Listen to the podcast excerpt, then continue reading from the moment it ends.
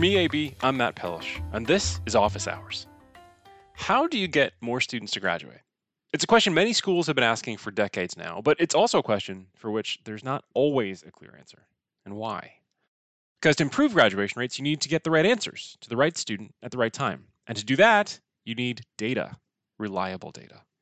Tim Renick realized this back in 2008 when he began working to increase Georgia State's grad rates, but also knew that you need the ability to analyze that data to identify struggling students so you can divert some of your limited resources to those students. On today's episode, Tim joins EAB's Tom Sugar to talk about Georgia State's search for a technology partner that eventually led to EAB, and how the long and effective partnership there evolved into the complete elimination of gaps in education rates by race, ethnicity, income levels at Georgia State for six straight years. They'll also talk about Tim's new role as the director of Georgia State's new National Institute for Student Success and the work Tim and Tom are currently doing with EAB's Moonshot for Equity. Thanks for listening and welcome to Office Hours with EAB.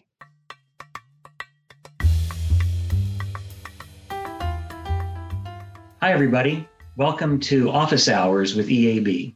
I'm Tom Sugar, Vice President for Partnerships, and I am absolutely thrilled to have the uh, honor and distinction of being one of the first people to interview the new executive director and founder of the Institute for Student Success at Georgia State, our friend, the legend, Tim Renick. Tim, welcome to EAB Podcasts. Thanks, Tom. Always good to talk to you. Always good. My goodness. I, I think back on how long this journey has been for both of us. Um, first uh, for me at, at, Complete College America when we were just getting started back in 2009, and and you engaging deeply in the student success work uh, about that same time frame. It's uh, it's been quite a road, hasn't it? Yeah, I started uh, leading Georgia State student success efforts in 2008, so just about the same time, and our paths crossed not long after that, and we've kind of been joined at the hip ever since. That's absolutely true, and uh, you know, I remember in those early days how very quickly it became obvious to us at Complete College America that something very special was happening at uh, Georgia State. Uh, and that's where I want to start actually, because um, sometimes when I'm, I'm talking about where we're headed next, I reflect back on those days, uh, Tim, and I, I, I, joke with people that you know there were a lot of rotten vegetables thrown in my direction in 2009 and 2010 uh, because I, I discovered that a lot of people really didn't even know their own data. And even when they give us the data at Complete College America and we'd slice and dice it and report it back to them to focus on remedial students or part-time students or talk about time to degree, their immediate response was, well, that can't be right. you must have had similar experiences. Can you tell me a story like that?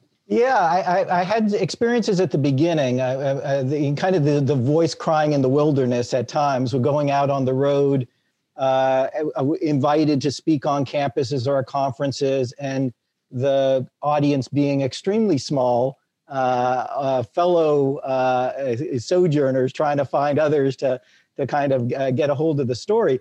But as you mentioned, people questioning the data, what comes to mind immediately is not what happened in 2008, 2009, but what began to happen five or six years later. Because five or six years later, we began to first close and then eliminate equity gaps among our students at Georgia State. And we're very proud to say, even amid the, the pandemic, we will have our sixth straight year where we have no equity gaps based on race, ethnicity, or income level. Our Black, our Latinx, and our Pell students have for six years in a row now graduated at or above the rate of the student body overall. And I began sharing some of those data at conferences.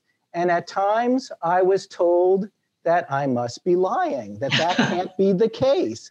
And the president of our university, President Becker, has the same experience, the same recollection early on on some of these results and, and being questioned. Uh, I, I, gave a, a keynote for the Cal State system, and this wasn't five, six years ago. This was about two years ago. Very nice, big, enthusiastic audience. But the first question from the crowd was a faculty member, a philosopher from one of the Cal State schools, who wanted to see my evidence and my data. Now, happily, as you know, Tom, we do nothing at Georgia State if we don't collect data. So I had plenty of data to send to him and to share with him and so forth. But there, I think there's a reason for that questioning because if it can't be done, then I don't have to feel responsible for the fact that my campus, my institution, my college, my university has these gaping equity gaps.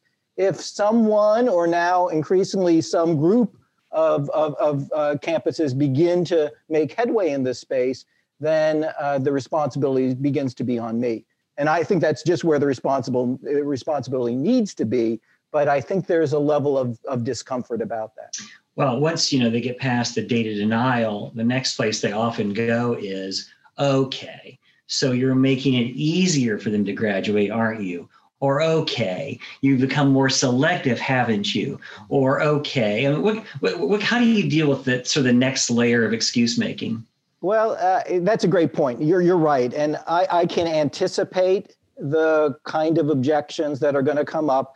Ha- happily, not from the majority. There's always a group of skeptics, and uh, we'll, we'll, we'll try to undermine you know these these kind of results. But uh, I'm familiar enough now with what these objections are. You, you, your SAT scores are going up. No, our SAT scores have actually gone down 30 points over the last decade you know you you have more money and resources. Well we're now we've lost 65 million dollars in state appropriations over the over the last decade. Oh you, your your faculty are different. Your students are different so I've shaped my presentations often around those objections, anticipating them before they can be raised. Yeah. And uh, as, as you may know from hearing me speak a number of times, my first slides are all about here's what Georgia State's demographics look like. We've doubled the number of Pell students we enroll over the last decade. We've moved from a majority white institution to an MSI, minority serving institution that's now 75% non white. Our SAT scores are down, our state appropriations are down we are like you in many ways. And if we're not like you, we may be worse off, at least from a objective demographic perspective. And it's almost like you could say, when we started having success, we decided to make it even harder for us to succeed. in, in, all honesty, I think that's one of the reasons why Georgia State has gotten some attention because we're not Michigan, we're not Chapel Hill.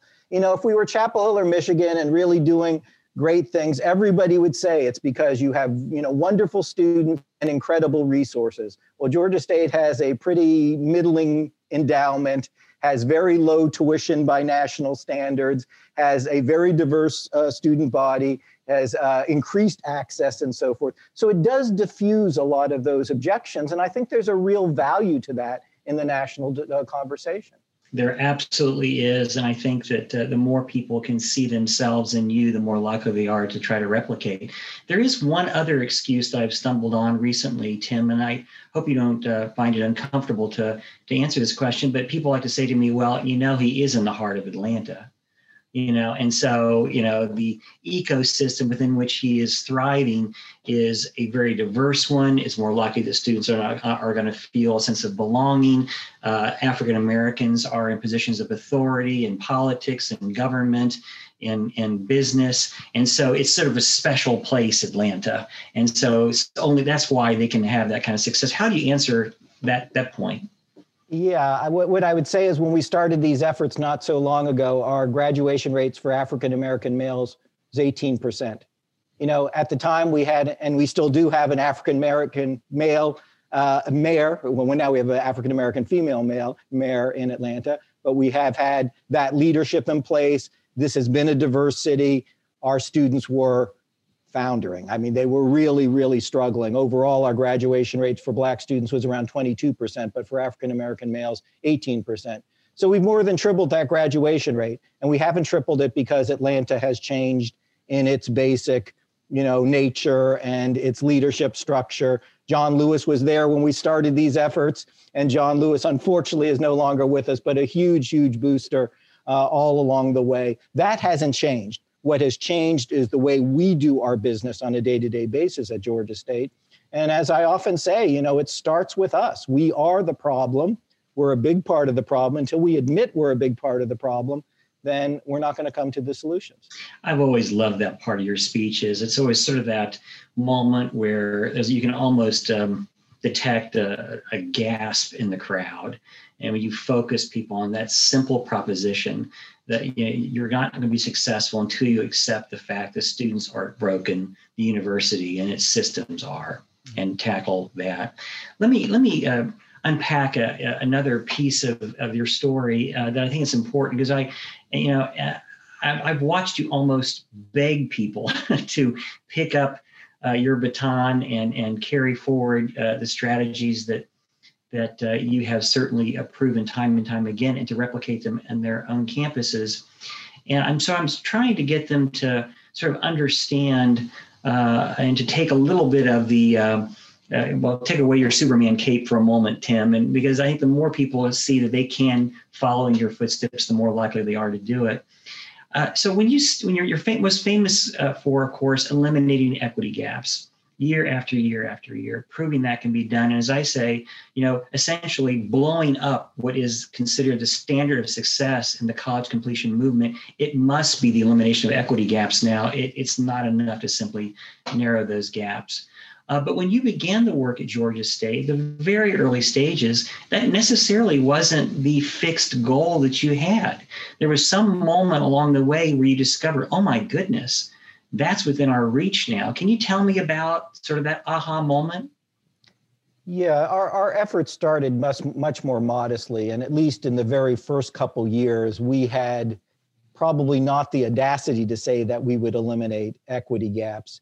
Uh, what we wanted to do is try to begin moving the needle in the right direction. Our resources were so limited, uh, limited personnel, very much limited budget, uh, that what we began to do is really rely on the data. You know, the, the, the reason data became so important for me and for Georgia State in our student success efforts is not because we had the luxury of data teams and so forth. We did not. We had basically one FTE in student data at the time.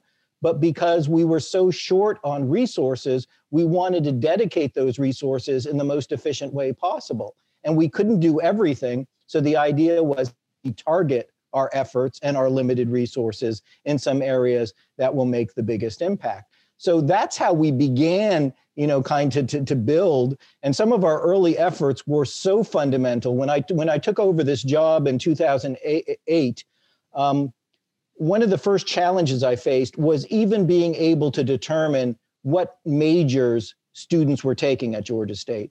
We were using a uh, nationally known platform that is very flexible with regard to how you enter information about student majors. And it allows you to enter biology as a student's major, but if you transpose a couple letters, then that student's major becomes not biology, but the misspelling of biology. Nobody had been monitoring this for a decade. And what we had were dozens and then hundreds of students who were kind of slipping between the cracks because when you collected data on the biology majors, you were missing out on these all these other students who might have been entered as biological sciences or biological sciences abbreviated or some misspelling and so forth. Incredible. So one of my first projects was just to create a system-wide method for staff across campus to enter data into the major field within our student information you know system. That's how the work really began and that was the level of you know what we, what, what we were working at. So again some people look at what we've done at georgia state and they shake their heads and say oh yeah you can do that at georgia state because you have all this this data capability and so forth. We had nothing. We had nothing a decade ago. We built this all up from scratch and we did it with very limited resources and wow. very limited external support. That, that's absolutely the case, you know. And now we're asking people to replicate what we've learned, and they get the uh, opportunity to do that with all these advanced tools, with all of this insightful technology. I know that EAB played an important role in the early stages at Georgia State, but it was at your urging. You were looking for a solution. You know, it was very much a collaboration in developing sort of the predictive analytics uh, aspects of it um, because none of that existed you know? And, and it, so it it was a part of your your origin story. Yeah I, am I'm, I'm a religious studies faculty member by trade. So uh, for 20 years i taught full-time in the classroom uh, uh comparative religions and, and religion relig, religious ethics. And you know sometimes i think that the way we connected with eab initially and really got down the predictive analytics path was fate because my good colleague Allison Calhoun Brown and I were at a uh, educational conference, and we were trying to find a way to use our advising resources uh, uh, in a more productive and targeted fashion. This was this would have been in uh, 2011.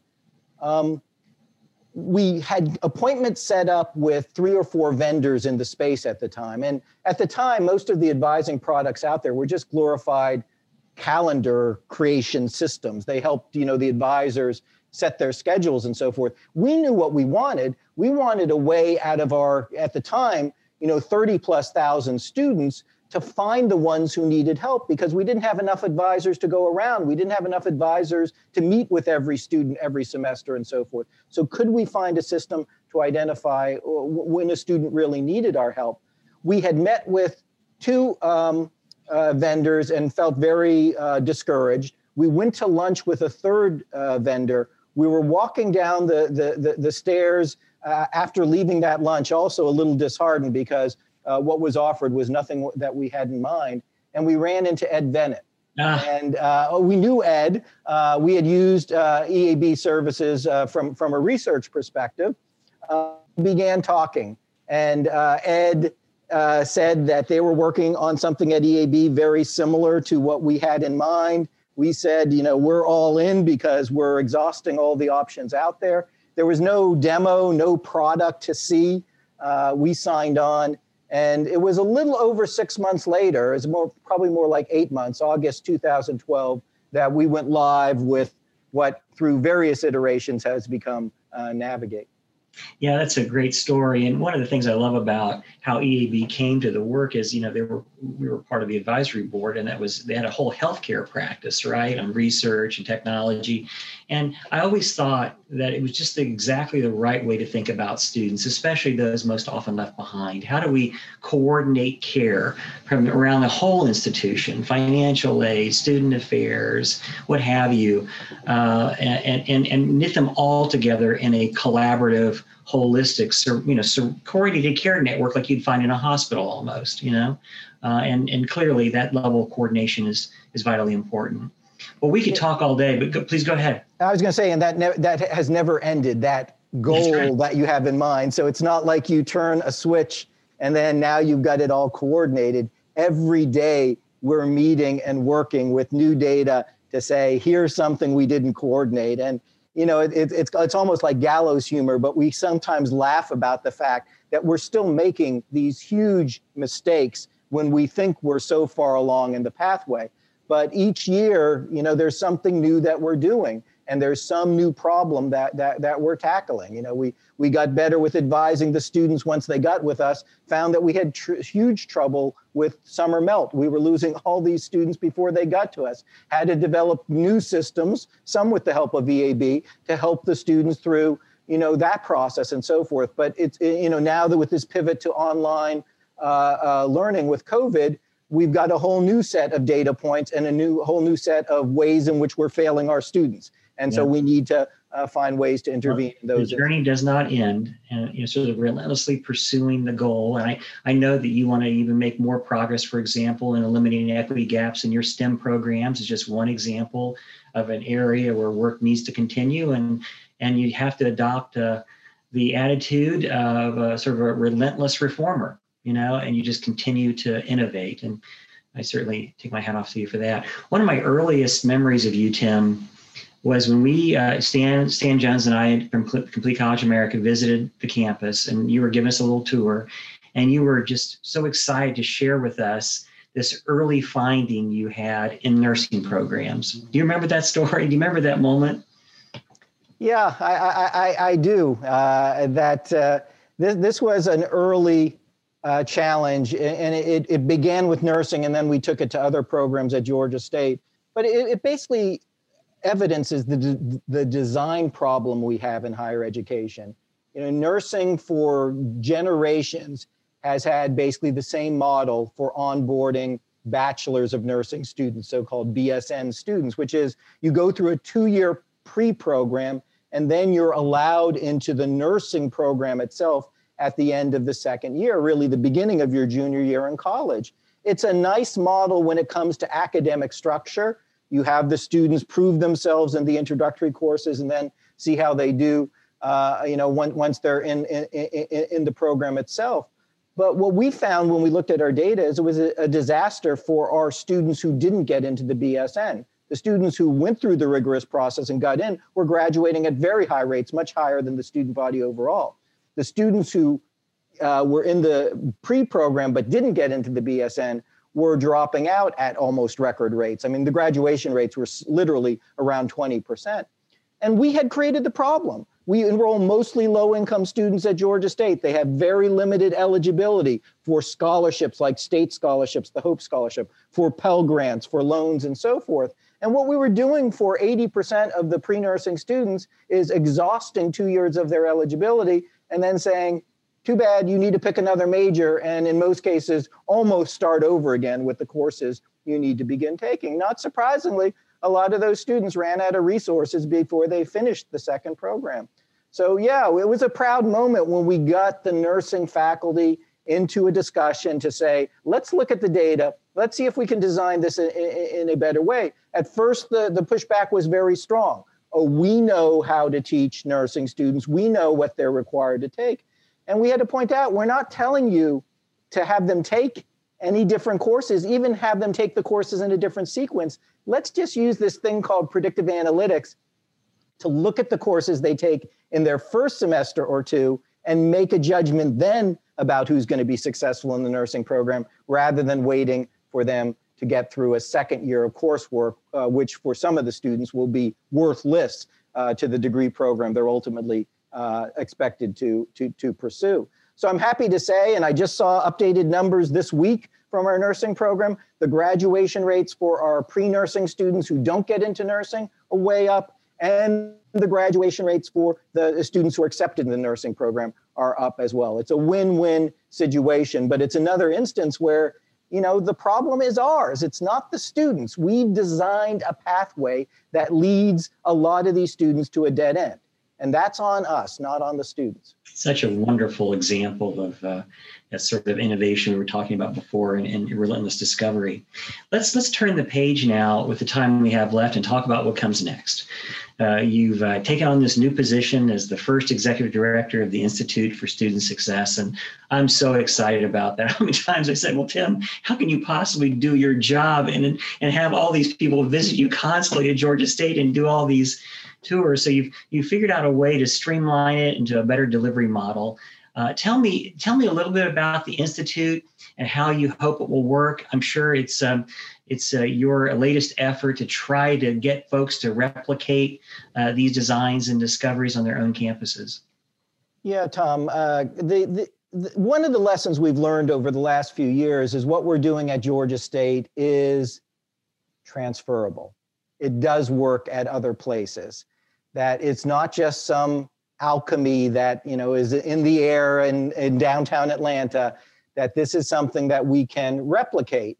And over the last few years, we've had literally hundreds, in fact, 500 different campuses work with us and teams uh, to Georgia State, often for a single day. And some walk away saying, well, it, it didn't change. We came for a whole day, and surprise, surprise, 30, 40 years worth of our systems didn't magically change overnight. But we've also had the honor of working with some campuses in a much more concerted way. We've done this through research grants. We've done this through uh, other sorts of projects, and sometimes just through the wills of institutional leaders who've themselves come to Georgia State multiple times. We've had some presidents bring one team and then come back, uh, you know, a month later with another team, and then invite me to come and talk to, you know, our advising leads like uh, like Carol Cohn and bring Allison Calhoun Brown in and so forth.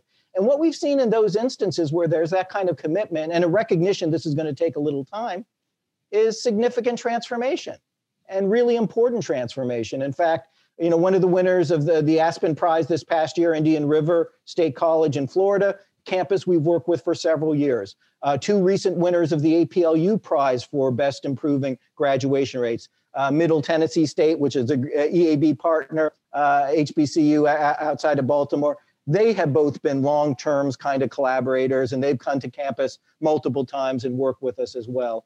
And then maybe the best example was handed to us by the state of Georgia a few years ago because uh, the largest community college in Georgia, Georgia Perimeter College, was largely failing. They had huge budget challenges and they had a graduation rate hovering around uh, 7% uh, for their associate degrees uh, seeking students.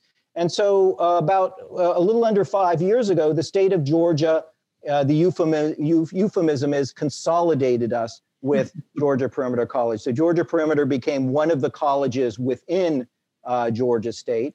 And what we've done incrementally over the last uh, four and a half years is roll out all the programs that we introduced at, at, at the, the, the, downtown campus of Georgia State. The uh, predictive analytics, the EAB Navigate, the proactive advising, but also the learning communities, the chatbot, the microgrants, all the things that we're, noted for. Now, mind you, it took time. This is a big college, 18,000 students across five campuses, but we've been rolling these out incrementally. Uh, we did not raise the uh, uh, tuition one penny. We did not raise the admission standards. This is a completely open access campus. So what's happened? It's been four and a half years. We've tripled the graduation rates overall.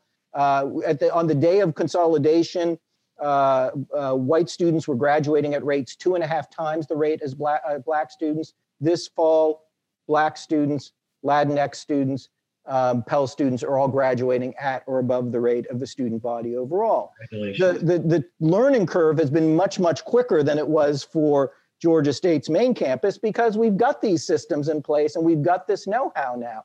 So what the National Institute for Student Success is dedicated to do, doing is helping other campuses figure out how they can improve their own internal processes, remove obstacles to student success, and find tested, implement tested, proven means of uh, serving the students in a better, a better fashion. There are lots of things we can do in student success, and I think they're all important. There are programs, and we support them. College Advising Corps, one, one goal to help students better transition from high school to college. There are programs, Michelle Obama has led one to get better uh, connections between low income students and the most elite uh, colleges and so forth.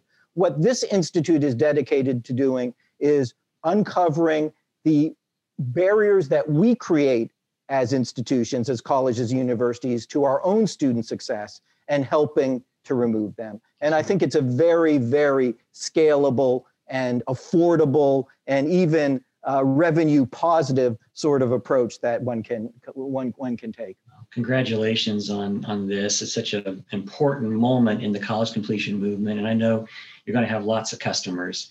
Know, and and your your your Georgia perimeter consolidation, as you say, uh, really represents a really key concept I think that higher education needs to increasingly adopt, which is a more regional approach to how we deliver higher education.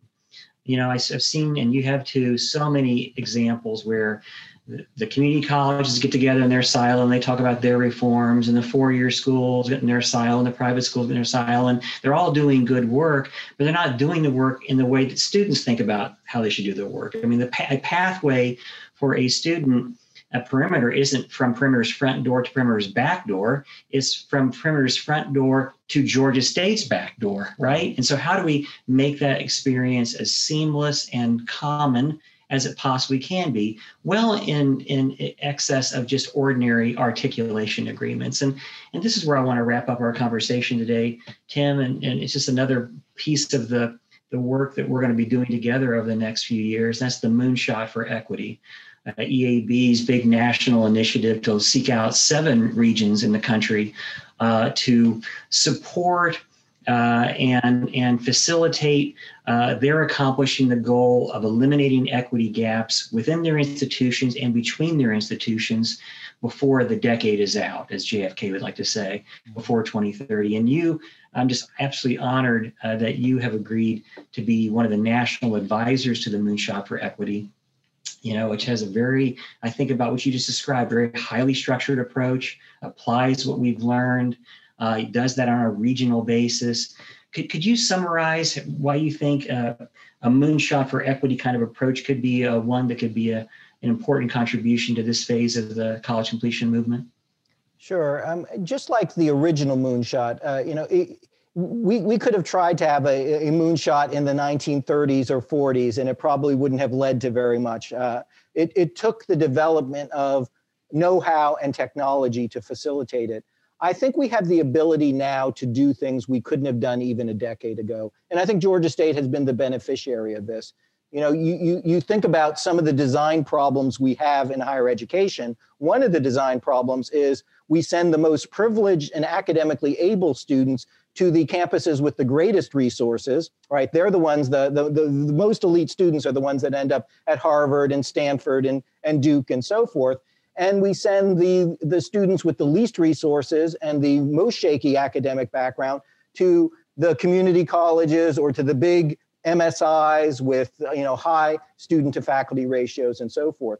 One thing that EAB has done and that Georgia State has done more broadly is to level the playing field by being able to deliver more personalized services to students on a day-to-day basis. You know, what makes a Duke or a Harvard or Princeton special is the fact you get this individualized attention. Georgia State is now 54,000 students. We're not going to be able to deliver individualized attention, especially with our, our, our, budget cuts and our state appropriations. What we can do, though, is leverage data and technology and analytics and chatbots and AI to deliver these kind of personal supports and services to students. And once we do so, they make a disproportionately beneficial impact upon the most underserved students. These are the students who lack that invisible support system, you know, the parents, the brothers and sisters, the aunts and uncles who have gone to college and can help them navigate a financial aid crisis or an academic issue or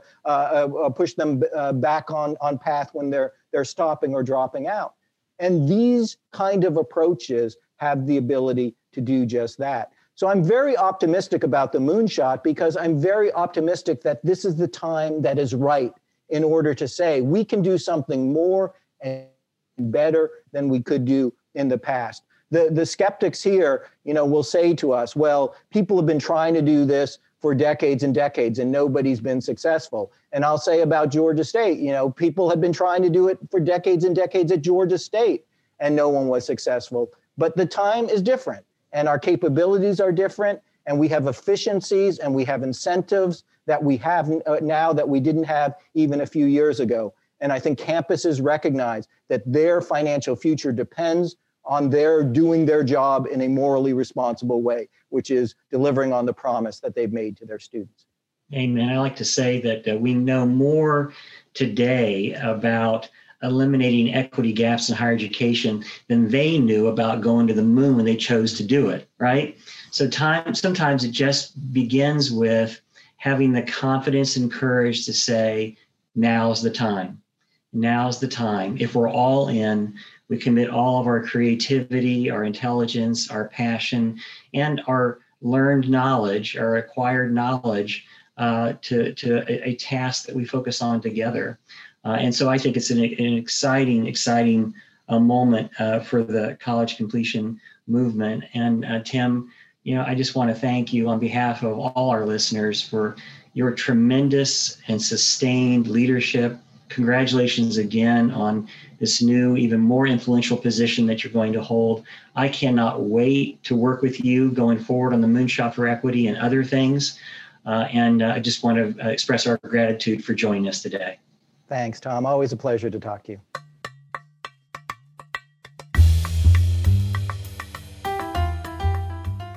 Thanks again for listening. Join us next week when we talk about how to prepare students for the jobs of tomorrow with familiar EAB voice Carla Hickman, along with Rob Sentz, the Chief Innovation Officer at EMSI, the labor market data company. Until then, for Office Hours with EAB, I'm Matt Pellish.